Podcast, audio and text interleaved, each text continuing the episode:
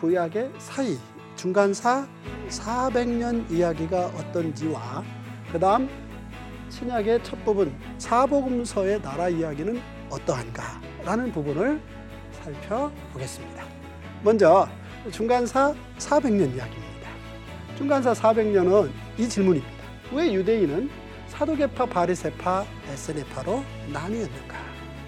그 답부터 보시면 이들은 마음을 잃어버리고 형식주의에 얽매였기 때문이다. 라고 먼저 보시면 되겠습니다. 이제 이렇게 신구약 중간사 400년이 끝나고 세례 요한이 등장해서 회개하라.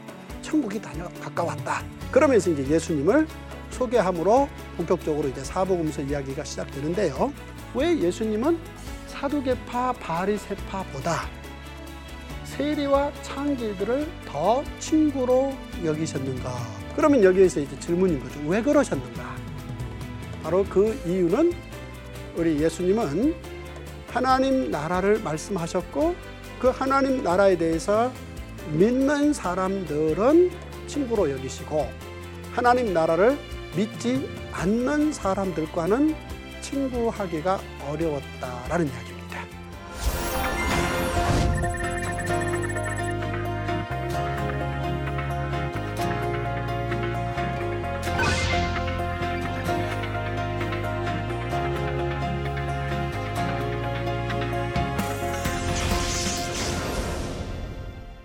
안녕하십니까. 통박사 조병호입니다. 자, 하루라고 말할 때 낮과 밤을 묶어서 하루라고 말합니다. 그러니까 낮에는 해가 비쳐서 일하기 좋고 공부하기 좋고 밤에는 어두움이 좀 와서 쉬기 좋고 자기 좋고 자 낮과 밤은 다릅니다. 틀리지 않습니다. 어떻게 남자와 여자가 다른데 인간으로 낮과 밤이 다른데 어떻게 하루로 그 다음 봄, 여름, 가을, 겨울이 다른데 어떻게 한 일년의 계절로 이게 잘 구성되어 있는가. 이걸 파악하는 건 굉장히 큰 그림이고 또 크게 그림을 보고 인생을 살 수 있는 좋은 지혜가 아니겠습니까? 성경도 마찬가지입니다. 어떻게 성경에 일곱 개의 다른 그림이 서로 잘 하나로 묶여져 있는가. 이 부분을 살펴보는 지금 공부를 하고 있습니다.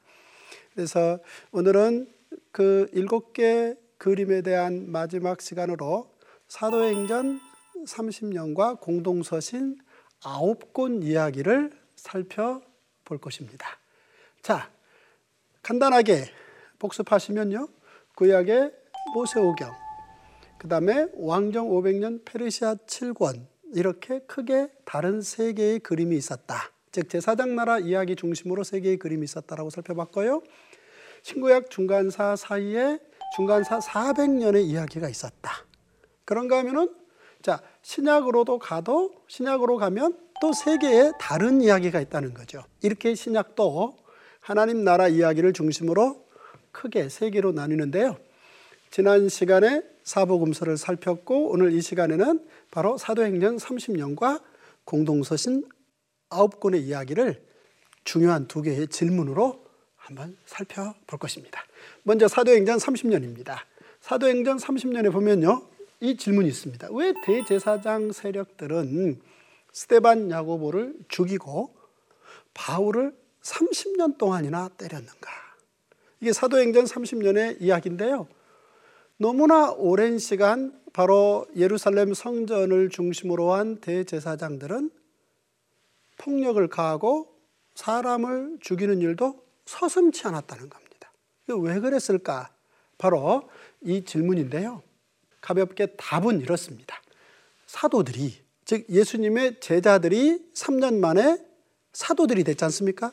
이 사도들이 대제사장들의 역할이 끝났다라고 30년 동안 끝까지 주장했기 때문에 바로 사도들과 대제사장의 대립은 30년 동안 쉬지 않았다라는 이야기입니다. 자, 구체적으로 좀 더 무슨 얘기냐? 그러면 지난 모세의 출애굽 이후 예수님께서 다 이루었다. 라고 말씀하시는 그 순간까지 1500년 동안 대제사장들의 역할은 무엇이었는가? 크게 약 한 이 네 가지 정도로 살펴볼 수 있는데요. 첫째는 사면 청구권입니다. 대제사장이 바로 지성소에 들어가서 용서해 주십시오라고 사면을 청구한 권리. 이게 아주 중요한 사명인데요. 이 사명과 두 번째는 3대 명절인데요. 유월절, 그 다음에 오순절, 그 다음에 초막절. 1년에 세 차례 20세 이상의 하나님의 백성들은 예루살렘 성전에 모이게 돼 있는데요. 이 명절이 시작되고 진행되는 과정에 전체적으로 대제사장들이 그걸 주도할 수 있는 권한이 있습니다.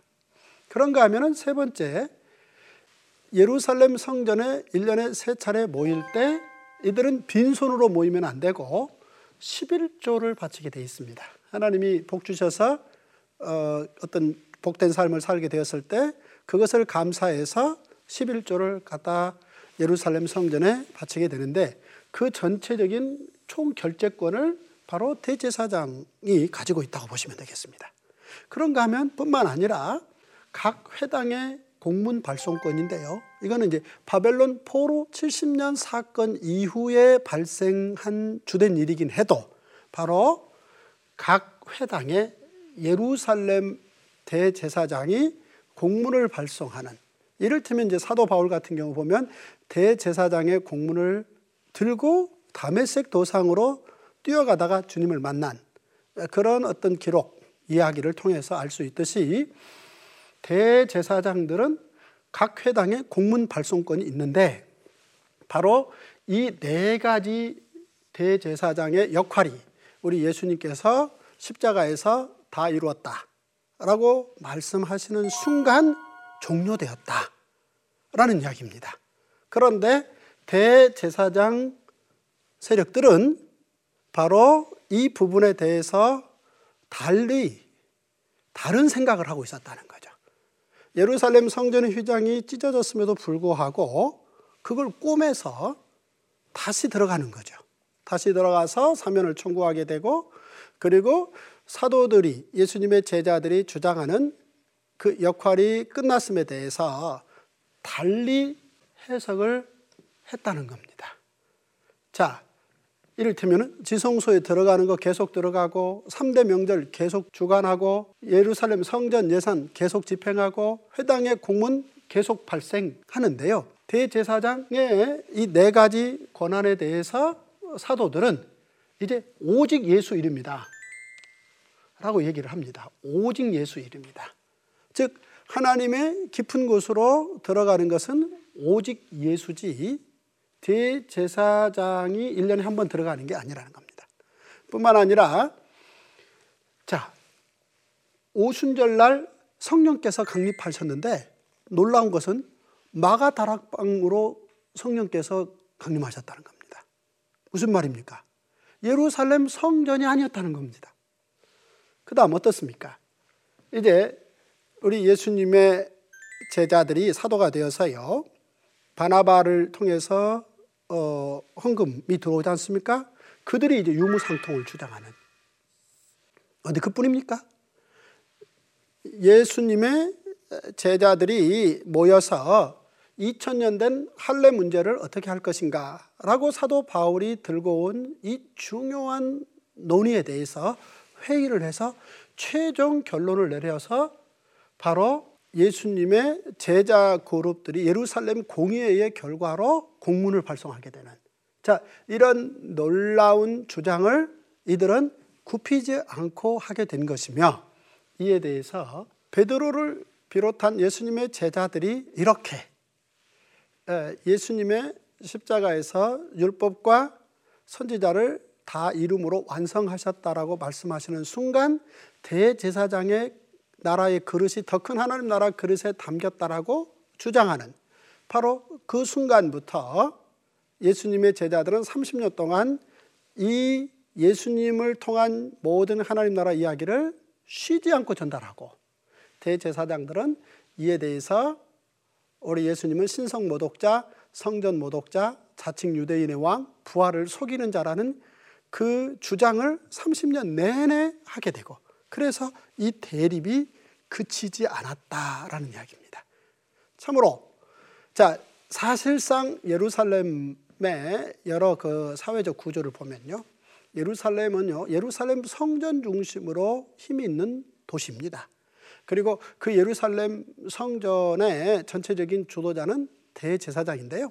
그 대제사장이 움직일 수 있는 모든 조건은 너무 힘이 있고 월등해서요. 예수님의 십자가 사건에서도 보여줬듯이 사실은 대제사장은 군중들도 움직일 수 있고 그리고 로마 총독까지 움직일 수 있는 그런 대단한 힘 있는 사람인데 그런 대제사장 세력들과 예수님이 하나님 우편에 앉아 계심에도 불구하고 예수님의 열두 제자들은 굴하지 않고 그들과 대립을 하면서 하나님 나라 이야기를 펼쳐가는. 그래서 이를테면 베드로 같은 경우는 사내들인 공회에 가서 여러분들이 이 사실을 즉 알아야 되고 즉 예수님이 하나님의 아들이다. 즉 신성 모독자가 아니라는 거죠. 하나님의 아들이고 그 다음에 성전 모독자가 아니고 율법과 선지자의 완성자이고 자칭 유대인의 왕이 아니고 유대인의 왕은 물론이고 모든 민족의 왕이시고 그 다음에 부활을 속이는 자가 아니라 사망 권세 이기신 분이다. 라는 사실을 여러분도 알고 믿어야 됩니다. 이런 주장을 했고 굽히지 않고 30년 동안 진행됐다라는 이야기. 이게 하나님 나라 이야기를 끝까지 이끌어간 예수님의 제자들의 이야기고 이걸 어떻게 하든 막아서 입 다물게 하려고 하는 대제사장 세력들. 그들이 그 과정에서 폭력과 살인도 주저하지 않았다라는 게 사도행전 30년 이야기다라고 보시면 되겠고요.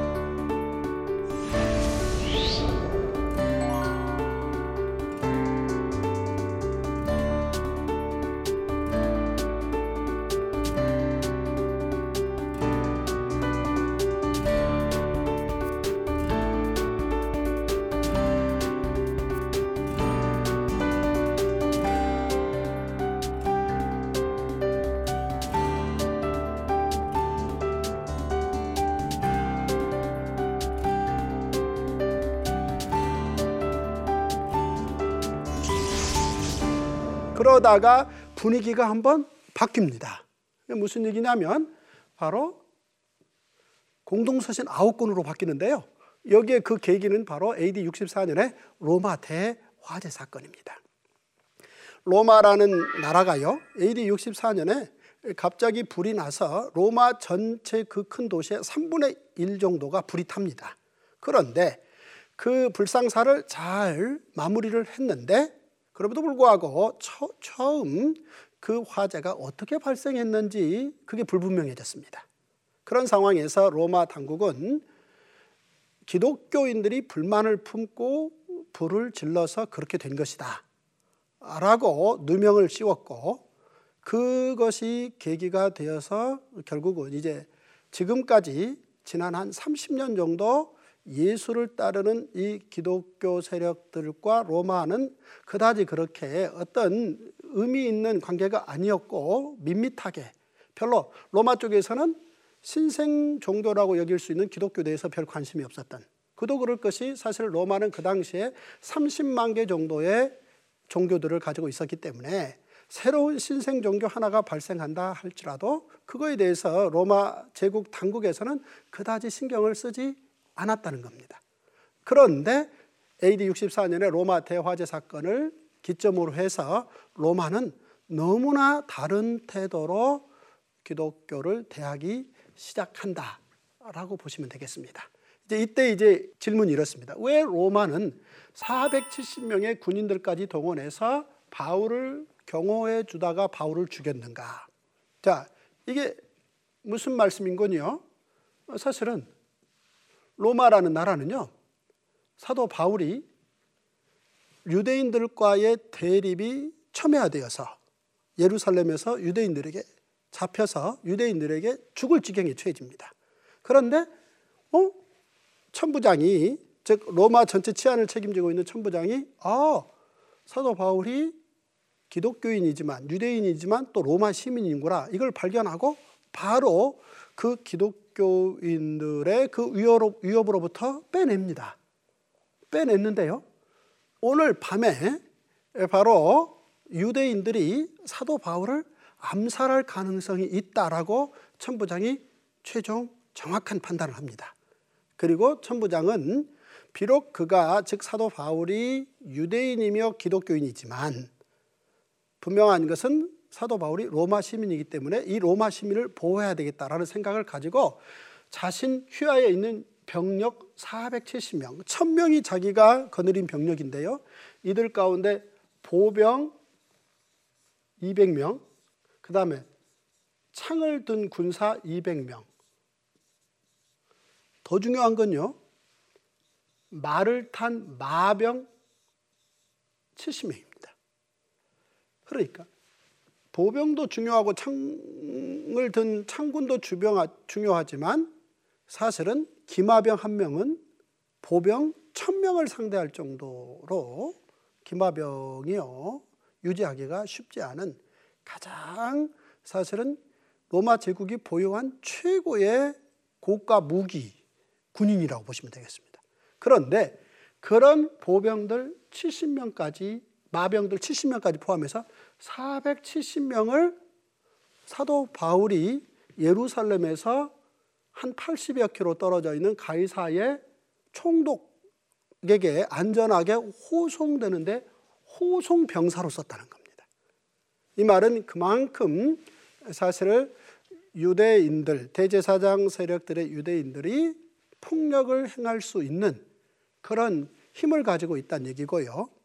바로 이들을 막기 위해서는 로마 제국은 자신의 시민들을 보호하기 위해서는 이렇게 많은 병사들을 동원해서 보호했다라고 보시면 되겠습니다. 따라서 사도 바울 같은 경우는 30년 동안 주의 복음을 전하는 가운데 많은 유대인들의 위협이 있었지만 사실 이렇게 결정적으로 어려운 위험의 순간에 로마 시민이기 때문에 로마 제국의 도움을 받는 일이 있었습니다. 자, 이렇게 해서 사도 바울은 바로 유대인들의 위협으로부터는 벗어났는데요. 그가 가이사라에서 한 2년 1차 재판 끝내고 그 다음에 로마로 가서 한 2년 정도 연금 상태가 됐는데 스페인에 갈 계획을 추진하고 있는 상황에서 갑자기 로마로부터 잡혀갔고 처형당했습니다. 무슨 일이 있었던 겁니까? 앞서 말씀드렸듯이 바로 로마 대 화재 사건. 바로 그 사건으로 기독교를 지목했기 때문입니다. 자, 이때부터 이제 AD 64년부터 AD 313년까지 200, 한 50여 년 동안 로마 제국은 기독교인들만을 타겟으로 해서 끝까지 핍박을 일삼습니다. 그럼에도 불구하고 사도 바울 입장에서는 이미 상황이 그렇게 전개되었다라는 것을 다 압니다. 그래서 사도 바울은 자신의 현재의 상황과 앞으로 상당히 오랜 시간 지속될 그 박해의 상황을 파악을 하고 사도 바울은 바로 죽기 직전에 자신의 믿음의 아들 디모데에게 아주 중요한 편지를 남기는데요. 그 내용 가운데 한 대목입니다. 내가 벌써 떠날 시간이 가까웠다는 겁니다. 사실은 사도 바울은 지난 몇 년 동안 디모데와 어떻게 하면 스페인, 즉 땅끝이죠. 예수님이 말씀한 땅끝에 하나님 나라 이야기를 그 사람들에게 전할 것인가. 이 계획을 오랫동안 같이 준비해 왔는데 안타깝게도 사도 바울이 그 계획을 실행하지 못하고 떠날 상황이 다가왔다는 겁니다.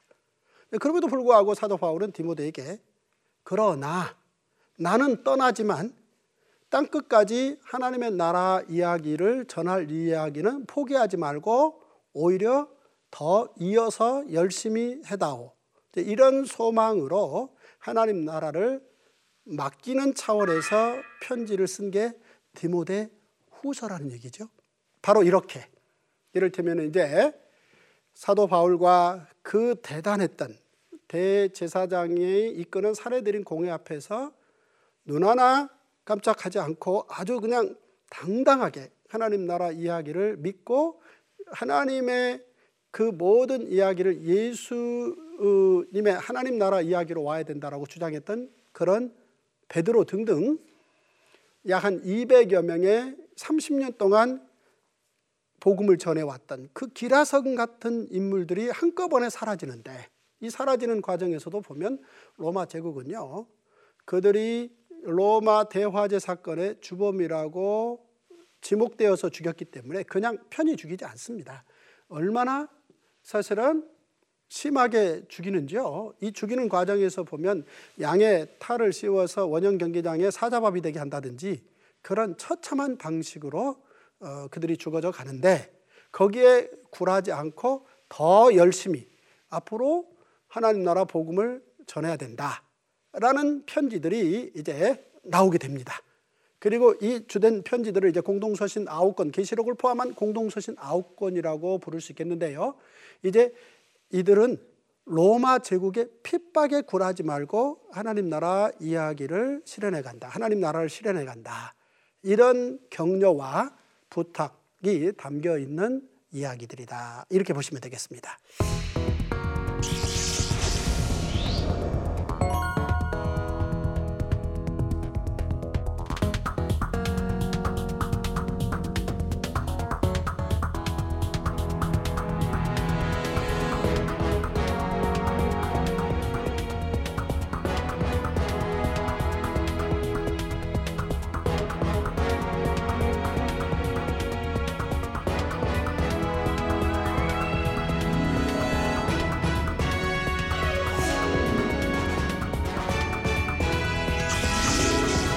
우리가 성경 전체에 제사장 나라 하나님 나라 이야기를 크게 일곱 개 질문으로 이제 총 정리를 해보면 바로 이렇습니다. 다시 이 그림이 나옵니다. 자, 나라 이야기입니다. 우리가 이제 우리나라 이야기할 때 이를테면 신라 천년, 고려 500년, 조선 500년, 그리고 일제 36년, 이후에 대한민국 70년 등등. 자, 나라 이야기를 이렇게 크게 한번 정리해 볼 수 있지 않겠습니까? 마찬가지로 우리가 성경에 들어있는 제사장 나라, 하나님 나라 이야기를 크게 한번 정리해서 큰 그림으로 다섯 살 된 우리 자녀들에게 부모들이 먼저 이야기해 주었으면 좋겠다. 왜냐하면 큰 그림은 한 살이라도 어릴 때 보는 게 더 효과적이라는 거죠. 나이가 들어가면서 작은 그림 천 개를 모아놓으면 큰 그림 하나가 나오지 않습니다. 오히려 큰 그림은 한 살이라도 어릴 때 공부하는 게 훨씬 효과적이라는 거죠. 그래서 우리가 학교 공부에서도 보면은 이를테면은 어린 시기에 초등학교, 중고등학교 때 이를테면 고대사, 중세사, 근대사, 현대사 이런 큰 이야기를 크게 그때 가르칩니다.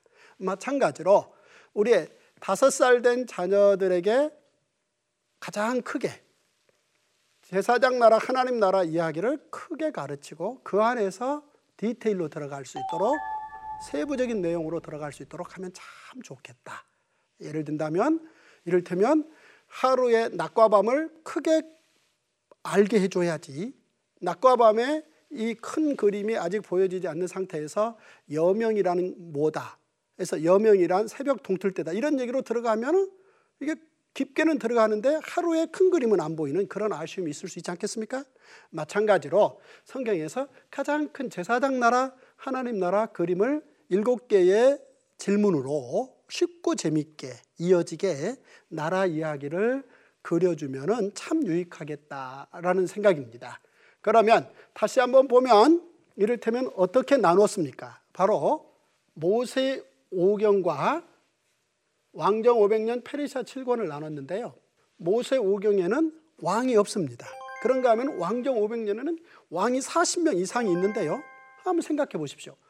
모세 오경에 왕이 없는 겁니까? 왕감이 없는 겁니까? 사실은 모세 여호수아 기도원 사무엘은 누가 뭐래도 왕감입니다. 그럼에도 불구하고 이들이 왕이 되지 않았습니다. 왜냐하면 거룩한 제사장 나라의 시민이 되고 싶었기 때문이다라는 거고요. 바로 이렇게 사울 혹은 사무엘 때 이렇게 시작된 왕정은 500년 후에 시드기야 혹은 예레미야 때 끝이 나는데요. 왕정이 끝나고 난 후 그 이후의 역사 이야기는 나라도 없고 왕도 없는데 그리고 다른 나라의 지배를 받는데 오히려 페르시아 제국의 도움 속에서 제사장 나라를 더 실현해가는 그 제사장 나라가 좀 더 깊어지는 그런 이야기를 구약 성경을 통해서 살필 수 있다는 얘기입니다. 그런가 하면 신약과 구약 사이에 바로 이 중간사 400년 이야기가 들어있고요.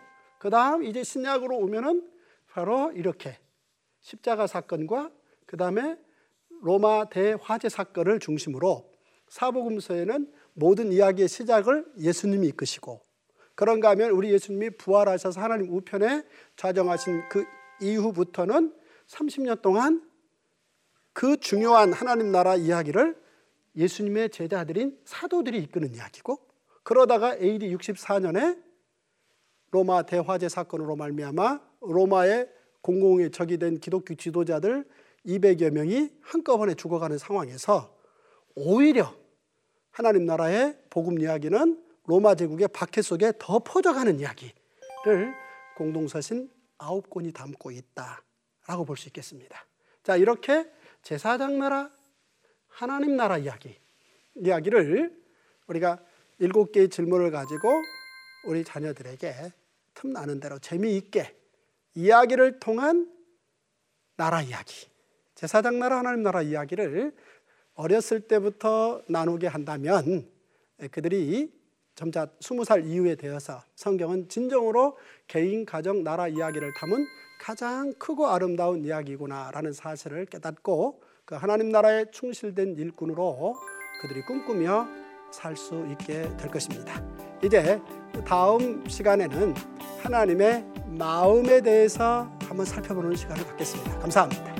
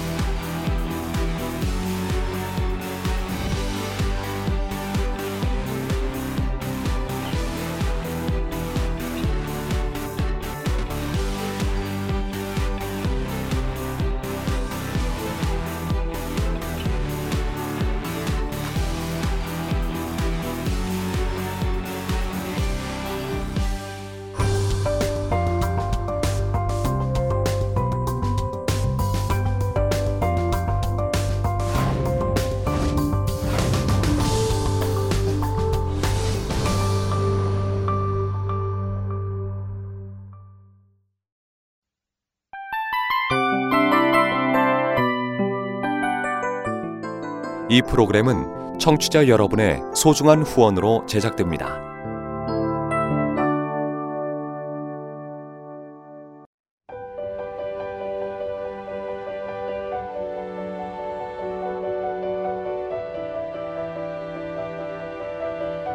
세상에는 수많은 교회들이 있지만 더 깊이 있는 말씀 강해를 찾기 위해 크기로만 교회를 선정하지 않습니다. 보다 좋은 영적 콘텐츠를 더 많이 나누기 위해 방송비를 받지 않습니다.